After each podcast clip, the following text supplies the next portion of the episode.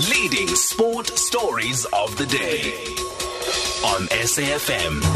We'll wrap up now by hearing from Boxing SA, who made submissions to ICASA's public hearings on the draft Sports Broadcasting Services Amendment Regulations. Uh, it's being held in Centurion. I was actually there today, and I'm sure we all know what's going on now because we discussed this in length yesterday. But let's hear what Boxing SA had to say, and the CEO, Mr. Tsholofelo Lejaka, joins us on the line. Good evening again, sir. Thank you for, for, for, for finding time to speak to us.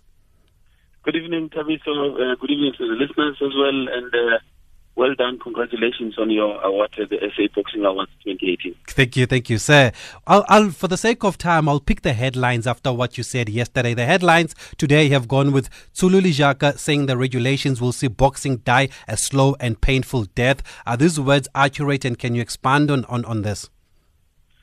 Uh, well, not a, a by blow quotation or quote, but yeah, hmm. the spirit is correct.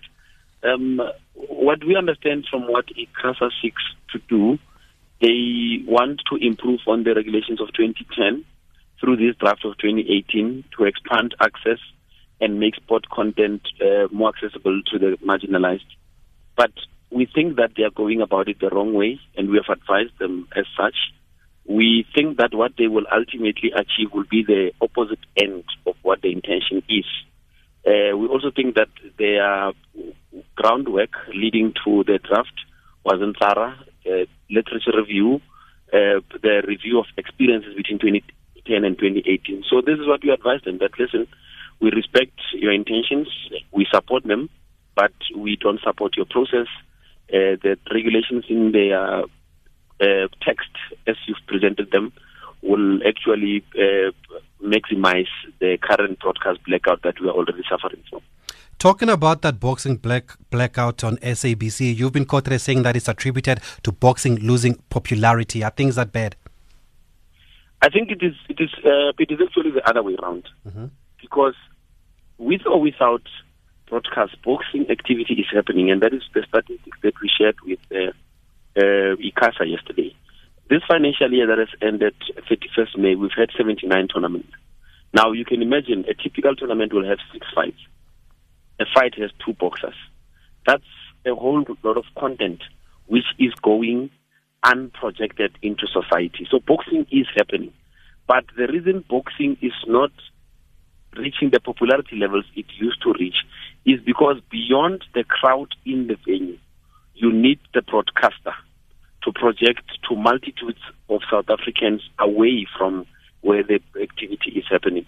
And that is the bridge which we uh, the broadcaster is not assisting us to do. In the past financial year, there has not been a single live boxing broadcast on SABC. So these are the challenges that we presented to ICASA that at the moment, like it or not, the only consistent broadcaster of boxing is the pay channel. And the two other channels that are knocking on the door, but they do not have platforms. Mm. So they piggyback on other platforms. But when it comes to the free to air broadcasters, the one broadcaster is generally not covering sport anymore across the board. The public broadcaster is basically derelicting on the duty. So this is not a complaint of boxing alone, it's a complaint of almost all sporting codes that please don't leave us at the mercy of the public broadcaster. Not now. Let them clean up their act, get their house in order, and maybe only then can we start trusting them with our product. But our product is dying at their hands. And is it true that you, you offered uh, the public broadcaster tournaments to show live and they don't do that? We've done so uh, because remember, the broadcaster was complaining that uh, the demand for our product, which is boxing content, is low. And they were saying the cost of commercializing it is expensive. Then we said it's okay. Let's get into a long term agreement so that we work together to rebuild the popularity, the attractiveness of boxing by creating a constant, consistent viewership. We'll give you content for free for a period, as long as we all agree that when the demand rises again, because we know boxing is attractive and boxing is addictive. If you offer it and you offer it consistently, it will regain its commercial value. And we're not getting takers on that. Let me give you an example. Mm. We've had the boxing awards two weeks ago. We have had as Boxing South Africa to pay for the broadcast production, the crew, the camera, the OB van, prepare a tape, a 48 minute tape, walk to Auckland Park, deliver it on the door, and say, please play this tape. Even now, we're now waiting to get confirmation that the the, the Kent Boxing Broad, uh, Awards will be played.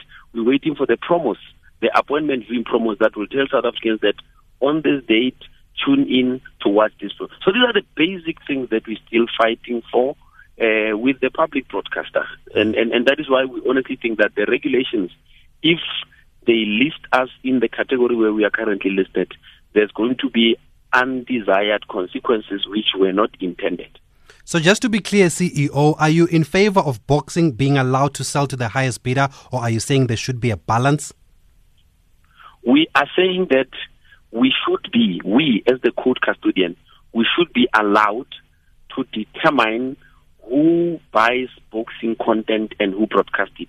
We don't want it to be, we don't want there to be a clause in the ICASA regulations that says that nobody must have exclusive rights to boxing because we are not at that point yet where our problem is supply. We're not yet there. We are at a problem where we're trying to build the demand of boxing. But if you take away a right of the boxing community to structure an exclusive deal on a specific tournament with a particular broadcaster, you'll be killing us. Because remember, in boxing, we sell tournament by tournament. We do not have 79 tournaments in totality, all of them sold to a broadcaster. All those 79 tournaments, we sell from tournament to tournament. And that is the right which we want to have. I want to be able to decide through our promoters that this particular tournament, we are entering into a deal, and if you want to watch it, you can only get it on SABC or you can only get it on this particular channel. At the point when the SABC is back in the game, they are respecting our product, they're putting the money on it, which is worth, then maybe we can have that conversation. But at the moment, we are not thinking we are ready for that. Okay, so oh, loud and clear. We're going to have to leave it there for the sake of time because I'm sure you also want to catch the big announcement at 8 p.m. But uh, CEO, thank you very much for talking to us, Mr. Tsholo Lejaka. Thank you. I heard you about the big announcement. Thank you. I'm glad you had that. You know exactly what I mean. So we can't afford to be late for news. There's a big announcement being made by the president at 8 p.m. Oh, has it been delayed by 30 minutes, I heard, but there should be more in the news. Uh, that's it. That's it from us. Thank you very much.